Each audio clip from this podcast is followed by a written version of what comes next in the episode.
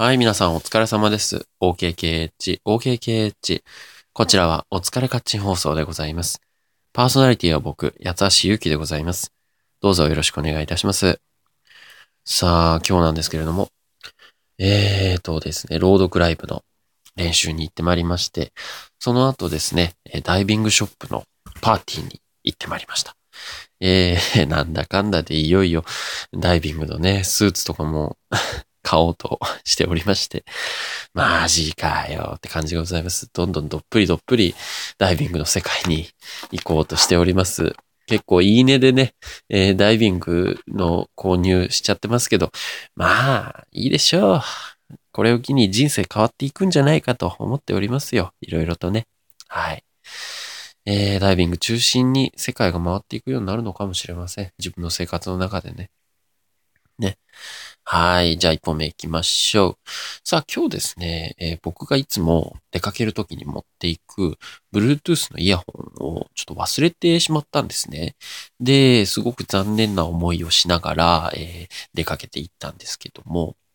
まあ、あの、おかげでですね、今日は耳をそんなに使わずに過ごすことができたわけなんですよ。で、あの、イヤホンってこうずっとつけてると、やっぱイヤホン難聴っていうふうな病気にかかってしまって、まあ、突発性な難聴っていうんですかね。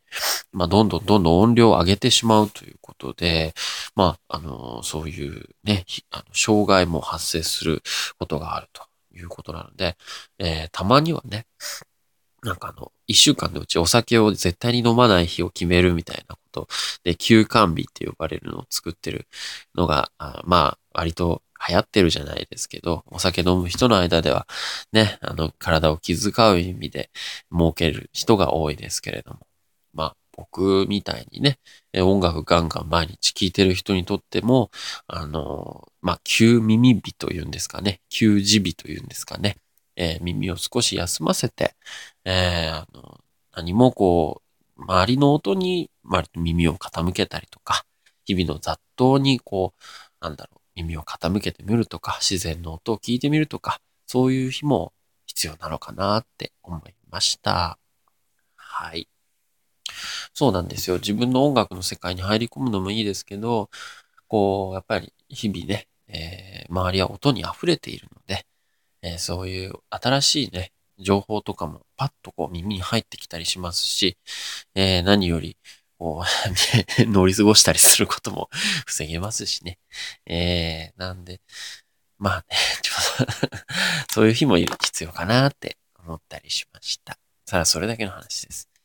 さあ、2本目行きましょう。2本目なんですけど、あのね、まあ僕がちょっと今弱気になってるからかもしれませんけども、まあ声優のオーディションだとか、まあ ZIPFM のナビゲーターオーディションとか、えー、あっさりと落ちまして、お祈りメールが来まして、えー、もうかなり凹んでおりましてね、えー、ものづくりをしこしことしておりまして、えー、朗読ライブ用の原稿を入れるブックカバーみたいなやつとか、あとはあの、昨日も多分お話ししたと思うんですけど、54字の物語の小説書いてみたりとか、いろいろね、やってるうちに、こう、形が残るものってやっぱり作ってて楽しいなって思うようになりまして、えー、こういう音声コンテンツとかってやっぱり、えー、手に、手に取って見れないっていうんですかね。耳で聞いて、で、その場の、まあ、時間、時間を楽しむ、雰囲気を楽しむっていう意味では、えー、いいんでしょうけども、目で見たり、触ったり、撫でたりとか、うん、そういうことができないものではありますよね。一長一短だと思うんですけども。でもこう手を動かしてね、ものづくりをする、小説を書く。非常にそういうのが楽しいなって今日は思いました。だから、こうやってあの、ラジオをね、喋って撮るっていうのもいいけど、手を動かす創作活動も、こうやってみたいなって気持ちがムクムクと湧いてきたやつはしゆきです。はい。ということでね、あの、54字の物語に関しては非常になんか楽しくって、えー、1日に2作、どんだけ作ってもね、